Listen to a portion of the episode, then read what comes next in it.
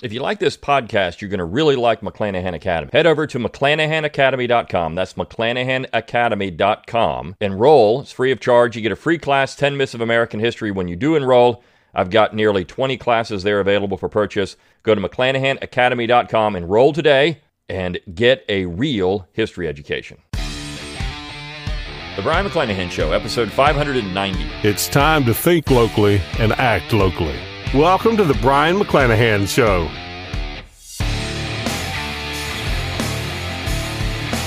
Welcome back to the Brion McClanahan Show. Glad to have you back on the program. Very glad to be here. Don't forget to follow me on Twitter, like my Facebook page, and subscribe to my YouTube page where you can watch this podcast.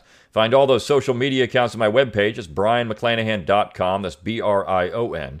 McClanahan.com. While you're you there, give me that email address. I'll give you a free ebook, Forgotten Founders free audiobook of the same title read by yours truly. Support the show by going to McClanahanacademy.com. Always free to enroll. Get that free class 10 Myths of American History when you do enroll. Also, you can support the show by clicking on the support tab at BrionMcClanahan.com. You can get one of my books wherever books are sold online. Just do a search for me. Of course, the most recent two are The Jeffersonian Tradition and Southern Scribblings. Both are awesome books. You can also click on the shop tab at BrionMcClanahan.com, get my logo and all kinds of cool stuff. But as always, rate, review, and subscribe to the podcast. Let people know you're thinking locally and acting locally. Share it around on social media. That's how we grow the audience. That's how we get more people engaged in that particular mindset. And we need it. We need it really badly. And looking at what's going on in the world right now, and of course in the United States, the more we can do to think about our communities and the people around us first and foremost, the better off we're going to be. And I want to talk today. We, we got Joe Biden's State of the Union address tonight. So I want to talk today about what people have advised him to do. Now, this advice is a little over a week old because at this point we've got this nasty mess in the Ukraine and we've got war drums and everything else pounding. So I think that's going to be a dominant part of the State of the Union address. But before that, before we had this situation, there was a lot of discussion about what Biden should say about mandates, the pandemic, the economy, everything else. And I find this fascinating because uh, on, I think it was MSNBC, you had uh, a pollster, Luntz, and then several Democratic operatives, and they were trying to figure out what Joe Biden should say on March 1st to persuade the American public that he's doing a good job, that uh, Joe Biden's in control, that Joe Biden's got this. And I found it fascinating because one of the one of the individuals brought up a, a bit of advice from David Axelrod. Now, David Axelrod, if you don't know, was one of Obama's chief advisors. And well, I think what, what all these people miss about Obama, and it has to be said, if Obama was anybody else, uh, Obama would not have won. Now, Obama was able to capitalize because of race on a large percentage of the Democratic base and mobilize them to a point where they would vote for Obama. Something that didn't happen for Joe Biden. And I don't think it's going to happen in 2022 or 2024. The progressives are already starting to splinter. We know that uh, Tlaib is going to give the progressive response to Joe Biden's State of the Union address. I mean, I find this fascinating. The progressives are basically saying, look, we're not we're not part of this centrist, so to speak, Democrat Party uh, you know, Joe Manchin, they're really upset with him. But the fact is, we're starting to see a splinter in the left, just like we see it in the right at times. You've got the centrist, neoconservative Straussians. And look, the Straussians, for all they say, they're in the center. And, and I know that they've taken a stand on some issues that uh, paleoconservatives or old right people would have supported for a long time. But when, you when your base is Lincoln, you're in the center and, and you're going to find common ground with the leftists in the center on a variety of issues. So we'll see. I mean, you've got the neocons out there banging the war drums just like the Democrats are. So we'll see what happens with all of this. But the fact is, uh, the advice given by Axelrod, or, or, I should say this about Obama. No, look, race was a major contributing factor to Obama being elected. You can't deny it. Uh, and so if Obama's anybody else, I'm not so certain he wins as in a large majority as he does. Maybe he wins still, but uh, not like he did. So Axelrod is, is speaking from a place of, well, this is what we did in the Obama administration. This is what Obama did. Obama had political capital because Obama could just essentially say that, well, if you don't vote for me, you're a racist. I mean, this is what it comes down to. So the fact is, Axelrod's advice is always a little bit suspect. But here he gives advice, and I'm going to read this New York Times editorial. He gives Biden advice and says, look, what you need to do is act like Jimmy Carter.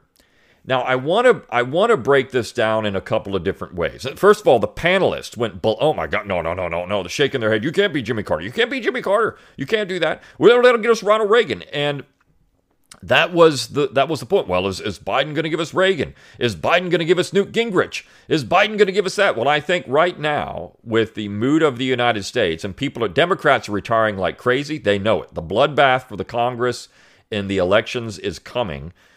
Um, and the left is hoping that this new engage, this new activity here in the Ukraine will somehow rally people around Biden. But I think most Americans are going to look at that situation and say that's not our business. And all of the one thing that I think is beautiful about what the Ron Paul people and others have been able to do is highlight American imperialism. And the American public is not going to tolerate this self righteous, congratulatory spirit. Hey, look, we're the good guys. We're the self righteous moralists. We've never done any of this. When there's so much example, so many examples of the United States getting involved in regime changes and toppling governments and everything else for about a century, right? So, I mean, this is. This is the over a century, right? Over a hundred years we've been doing this. So this is where Americans, all this, you know, all, all the, the Democrats running around saying, we got to stop Putin. Uh, the, the fact is, the United States has been doing much of, this stuff since the late 19th century. Okay? Perhaps even, I mean, if you look at some things that happened maybe even before that, but regardless, that's where this self righteous moralism just doesn't have any credit, any weight with Americans, I think. And so you're going to certainly see Americans rally around. I've seen it on, on social media. We need a Grant. We need a Sherman to go in there and take out that dictator Putin. I mean, this is just stupid. But this is why, again, Lincoln is such a problem in American conservatism because they think somehow that, you know, this is all about rah rah. Uh, go out there and take out the bad guys, and the bad guys are always it's always an amorphous bad guy, and then it's always this you know we always have to have the bad guy here and the bad guy there. The bad guys are, are not even human anymore; they're just you know things we got to take out. But I want to get back to Jimmy Carter because I think that the advice given by Axelrod is interesting. And it's interesting because the Jimmy Carter Malaise speech, which I find to be a fascinating speech, it was actually written by Pat Caddell. Pat Caddell was uh, a Southerner, and Pat Caddell was a blue collar kind of Southerner who had his had his finger on the pulse of the heartbeat of mainstream, or I should say, middle class America. Pat Caddell was advising Donald Trump in 2016.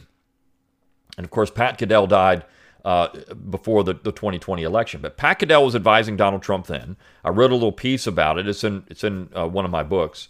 And um, Pat Caddell knew that Americans, for the most part, were hardworking, blue collar people. And when you read the Malaise speech, it's not a speech that's critical of Americans in that um, you're all bad people. Essentially, what he says is, you know, look, hey, this is bad. Carter actually said, "I feel your pain." Carter was the first one to say that. It wasn't Bill Clinton. It was it was Jimmy Carter. I feel your pain, and in fact, that kind of of language resonated more than people realize. The problem was Carter was seen as bumbling. He he fumbled around with the issue. He was supposed to give an energy crisis speech and then gave the Malaise speech, and then he fired a whole bunch of people. And the public saw Carter as kind of out of control at that point. They didn't really know what to expect. It wasn't the speech. And I remember, I mean, I've talked to people that heard the speech and they thought, well, I mean, it was a you know decent speech. It wasn't that. And Bill Clinton capitalized on this too in 1992. His engagement with the public, you know, uh, when he would get up and uh, he would he would go to these town hall meetings, and people would say, yeah, "What about the economy?" And Clinton would get up and say, "Well, you know, when, when people lose their jobs and they got factory jobs, I, I, I know those people. I've been traveling all around the country. I know these people and, and I feel your pain and, and I know what's going on here. So, so you got to vote for me because if you vote for me, I'm going to make sure that we get middle class jobs back and we do the right thing. That's what Bill Clinton was able to do.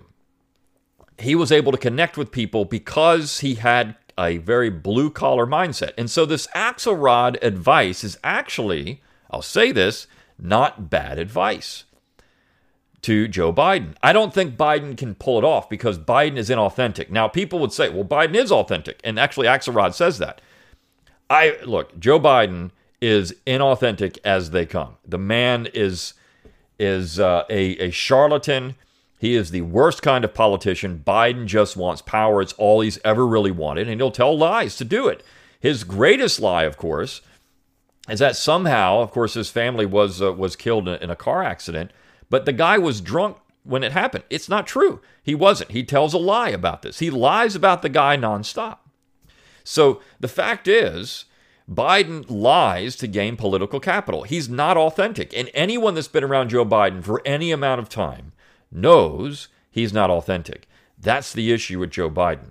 So this, I want I want to get into this. Little, it's not a long uh, piece in the New York Times where we've got uh, Axelrod giving advice. This is February 14th, so Valentine's Day 2022 by David Axelrod. Mr. Axelrod was the senior strategist on Barack Obama's 2008 campaign. So that's his that's his credentials. So Axelrod says right now the White House is gearing up for the president's first State of the Union address. His speechwriters are churning out drafts, gathering guidance from strategists and senior aides, and contending with fervent pleas from every agency for of the federal government for a paragraph in the speech, even a sentence about their good works. Now, this is amazing to me. You see, since the 1920s, nobody has written their own speeches. No one. No one's written their own speeches since the 1920s. And here we have this effort from the White House to have all these different people submit a sentence or a paragraph to highlight Biden's accomplishments. Now, if we didn't have the imperial presidency, none of this would matter. Biden's purpose in the State of the Union address is not to champion himself, it's to actually talk about what's going on in the United States. If you go back and read old State of the Union addresses, this is what happens. And I, I did a podcast years ago uh, on when Trump gave a State of the Union address, and I said, This is the State of the Union address that we should get. And I pieced together different parts of old State of the Union addresses, and they were beautiful, right? There were some policy pronouncements there, but the fact is, it wasn't to try to get people to support what the president has done. It was simply to state these are our policies, this is what we're doing, and um, this is what we should be doing. Right? It wasn't. It wasn't a political campaign speech. We didn't look at it that way. And I went back, of course, into the early 19th century, and I talked about these early State of the Union. The State of the Union was simply stating to Congress, this is what we're doing. And the fact is, these State of the Union addresses, beginning with Jefferson up until Wilson, were delivered to Congress in written form, and Congress read it. There was no grand ceremony where the president gets up there and and uh, like a king and delivers uh, you know his address like the queen would right when she demands the house of commons come over and listen to her address. This is what we've gotten to. That's woodrow wilson that brought that back. Of course washington and adams did it in person. And jefferson said that's not republican. That's monarchical. We don't want to do that so from jefferson all the way up through the early 20th century we didn't have it up through Howard, William Howard Taft. We didn't have the president deliver their State of the Union address in person. It was Woodrow Wilson that changed all that because Wilson was a parliamentarian. He believed the executive should get down to the parliament, to the Congress, and give the speech there because he's a member of that legislative body in many ways. See, this was supposed to be a separation of powers. The president wasn't supposed to address the Congress in person like this. It's just stupid. This is what we've gotten to, though. And now, so you have this conglomeration, this Frankenstein thing that comes out that has to be this address from all these different ex- you know, federal departments, all this executive department bureaucracy has got to get involved. We're spending this, we're doing this, blah, blah, blah. Who cares? So, looking at pollsters, looking at strategists, you know, all these things, fervent pleas. Axelrod continues The speech will command the largest television audience the president is likely to enjoy this year, and the temptation will be, as it always is, to herald his achievements and declare that we have navigated the storm. And I think Axelrod is right about that. You want to show that you are doing everything you can and you've done. I mean, we were through these things. But Axelrod says, but Mr. President, proceed with caution. Talk about the things you and Congress have done to help meet the challenges Americans are facing, for sure. Lay out your goals for the future, absolutely. Offer realistic hope for better days ahead. We desperately need it. But recognize that we are still in the grips of a national trauma. Polls show the vast, vast majority of Americans believe we are on the wrong track, and people have little patience for lavish claims of progress that defy their lived experiences. Look, I think this is actually pretty good advice. If you want to win people over at this point, if that's what Joe Biden's trying to do, then I think Axelrod is correct in this. And you've got all the Democrat talking, no, no, no, no, no, no, no, no, no, don't do that, don't do that. Yeah, you, you gotta you got you gotta be you gotta be Reagan here. You gotta you gotta be positive all the time. Americans don't believe Joe Biden. They don't they believe that the establishment sits in Washington D.C. and they don't know anything and they don't do anything and they don't care. And uh, that's where I think the the Pat Caddell "I feel your pain" crisis of confidence speech was beautiful. It was a beautiful speech. I wrote a piece the last Republican president, Republican lowercase r, about Jimmy Carter. And I know a lot of people are hard on Jimmy Carter, and for rightly so. I mean, he, he did some pretty stupid things in the executive, uh, as an chief executive. But the fact is, Carter was an authentic blue collar American. And he had that, that aura to him. I mean, and Pat Caddell was the same thing. And the fact that speech was so good, when you've got Walter Mondale, the idiot, threatening to resign, that's that is an odd endorsement of Pat Caddell. When when Pat Caddell presented that speech and Jimmy Carter said, "Yeah, I think this is a good idea," and you had Rosalynn Carter backing Pat Caddell and Jimmy Carter backing Pat Caddell and Walter Mondale says, "I'm going to resign if you do this thing." I mean, great. Walter Mondale was a moron. If a moron doesn't like it, it's probably pretty good. So Axelrod says even if we are objectively in a stronger position than we were a year ago, closer to the end of this ordeal than the beginning, Americans are not celebrating. Millions have lost loved ones, many continue to struggle with the effects of the virus, kids lost valuable time in the classroom, and parents have struggled to cope. Now, but Axelrod doesn't see what is the root of all that? It's not a virus that's the root of all that. It's government, right? A lot of that part is government kids aren't in the classroom. Well, because government said they couldn't go there.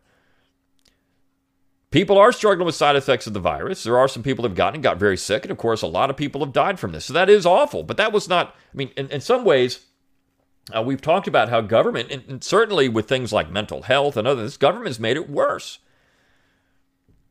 Healthcare workers are in crisis, and we have all felt the profound costs of our relative isolation away from family and friends, offices, and colleagues. So, who did that? That was the government, right? That was governments doing that stuff. So what Joe Biden should do is say, you know, the government's really been a moron in all this. We got to do something different. He wants to win people over. It's taken an entirely different policy, but he's a boomer and he's an authoritarian.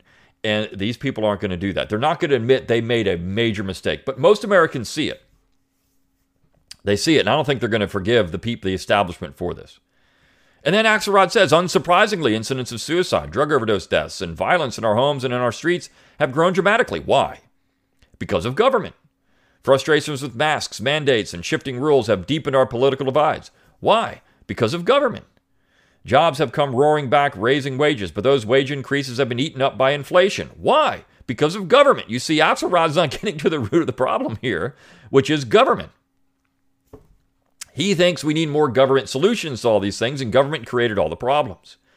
That's the funniest thing. And, and I'm, I'm going to be covering the State of the Union address, and I'll go through it for Wednesday's show. But Thursday, I'm going to talk about where government is really, I mean, they, they're surprised when what they do causes problems because they're a bunch of dopes, the likes of which we have not seen in four decades. And all the while, the rich have gotten richer.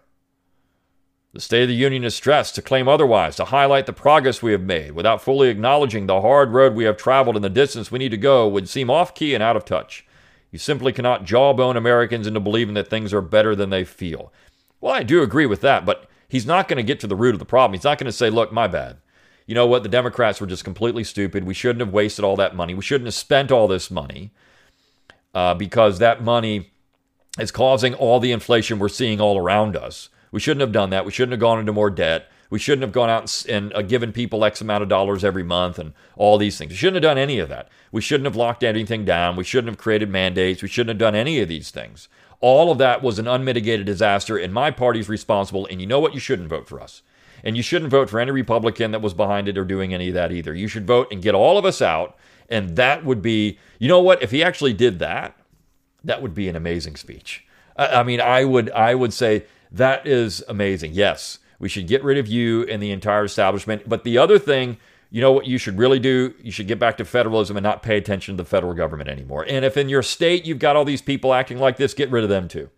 At a news conference on the eve of his first anniversary in office, President Biden tried. He energetically sold a litany of achievements record job growth, a massive and complex vaccine mobilization, a historic rescue act, and a landmark infrastructure bill, forged with bipartisan support. I'm going to talk about that rescue act tomorrow because a landmark fraud act is what it should be called. He did acknowledge the trials this country has endured, but only sparingly. He got the emphasis and proportions wrong, spending more time pitching his success and touting progress than he did recognizing the grinding concerns that have soured the mood of the country. Learned that lesson in the Obama White House at the height of the Great Recession. It's so funny how they call it the Great Recession. It was a depression, right? I mean, it, this this term recession came out of the FDR White House when we had a dip in 1937 an economic downturn. It was just a recession. It wasn't really depression. It was just a recession. Anytime you had a downturn, they called these things panics beforehand. But now we've got this term recession because it's not too bad. It's just a little dip. It'll come back. Well, anything will come back eventually. Even particularly if the government leaves it alone, it's going to bounce. It's going to rebound. The problem is when the government gets involved and tries to prop it all up, and then you have a harder crash. And even, was, and even when it was technically and demonstrably over, the trauma from the catastrophe ran so deep that gaudy claims of progress met with an angry backlash from Americans still grappling economically and emotionally with its effects. We learned to pitch progress delicately and always with a focus on the continuing struggles of the middle class as they tried to recover their financial footing from the crash and decades of shifting fortunes. Now, again, what Axelrod doesn't realize is that Obama was the problem here. The not just Obama, but also Bush, the entire federal government was the problem here. They don't recognize this. They think they're saving things. Look at our accomplishments. Look at what we did. Look at this is all just stupid. Rhetorically and uh, substantively, Barack Obama made the cause of those Americans his focus and set up a deliberate contrast between himself and the Republicans that helped him win a second term in 2012. Look, I just talked about why Obama won two terms. If Obama's anybody else, he probably doesn't win in 2012. But he's able to mobilize vast numbers of people that would vote simply for one reason alone. And it's, I mean, I, don't think you can get around it. Even if Omicron was wave, even the Omicron wave, I'm sorry, has greatly receded by the time Mr. Biden speaks, which may be that what the White House was hoping for when he when his address to Congress was delayed until March 1st. The lingering effects of the pandemic still will be with us. The nation, like will still be in a funk, and its people want to hear the president recognize why. It's not that Americans are yearning for a, lugubrious speech, feigned, I'm sorry, frightened with lamentations about our damaged national spirit, spirit without a sense of direction or hope. Amid an energy crisis that triggered sprawling gas lines in 1979, President Jimmy Carter gave a remarkably introspective televised address in which he discussed the crisis of confidence that had gripped the nation and called for sacrifice to change our energy future. It became known as the Malaise speech, though Carter never actually used that word. And while it briefly lifted his standing, that's the thing. It did. People liked the speech. They liked the speech, but Carter was seen as fumbling around with what to do here. He got rid of people. He, he, he didn't know what to do. And the background of that speech is amazing because Carter actually did what he said. He, he went out and he had group meetings with all kinds of people and talked to people. And what are you really feeling out here, right? So that speech was actually really good, but you got all the no, no, no, no, don't, don't, don't do that, don't do that, don't do that, don't do that for Carter. Don't, don't, don't, don't go Carter. His stark address, coupled with the firing of several cabinet members a few days later, ultimately deepened the political crisis he was facing. It's because the left didn't like him. And then, of course, you had Reagan come in, and he was, you know, gave a very positive image and I mean, Carter's famous line when Reagan was uh, there delivering the keynote address when the Carter Presidential Library was open, and he made this fantastic speech, and Carter gets up and says, Well, that's why he won. He was able to do that. Axelrod says there's a balance to be struck. What Americans want to hear is genuine understanding of what we have been through together and, and a clear path forward. Less about Mr. Biden's accomplishments than about the heroic, unsung sacrifices so many have made to see their families and communities through. They want to hear about less about his transformative legisla- legislation than the specific practical steps Mr. Biden has taken and is recommending to help reduce inflation, curb violent crime, and of course, effectively confront any future waves of the virus. They want to be less about him than us. Now, this has been possible for Biden to do because he'd have no plan to curb inflation because Democrats can't. They just want to spend more money. Um, and he has no plan to confront violent crime because, well, Democrats can't because they've gotten, I mean, the progressives now control this, so they're never going to control crime. That's not the progressive agenda. Axelrod says this should, this should come naturally to the president. From the beginning of his long political career, Mr. Biden's great strength has been his uh, uh, his, his empathy born out of his personal tragedies and his ability to speak in authentic, resonant ways about the everyday challenges facing people in working class communities like Scranton, Pennsylvania, where he was born and partly raised. Middle Class Joe is a nickname he earned over the years. I think Plagiarism Joe's better because that's what I also he earned. A reflection of his values and sensibilities. Many national politicians speak the language of Washington. Mr. Biden, at his best, speaks American. Now he needs to find that voice by telling the story of the ordeal so many Americans have shared honoring their resilience and painting a credible, realistic picture of how we can all reclaim control of our lives. Well, I'll tell you how, Axelrod. You just get the government out, right? I mean, that's how you can reclaim control of your lives. You think locally, act locally. That's what you do. But of course, Biden's never going to give that address. I think this is this is going to fall on deaf ears. Axelrod is right about this. Axelrod is kind of tapping into this populism that made Trump so successful. He's at least trying to. And Obama could do that at times. But Obama was inauthentic too. There's no one that's really been authentic about this. Jimmy Carter really was authentic.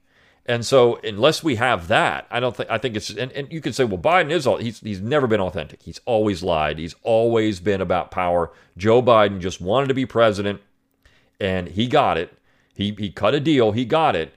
And so I, I think this is um, this is why Biden is never nobody's ever gonna think of Biden as authentic. Uh, they look at him as, as the career politician that he is. All right. So I found this little piece uh, interesting because of that connection to Carter.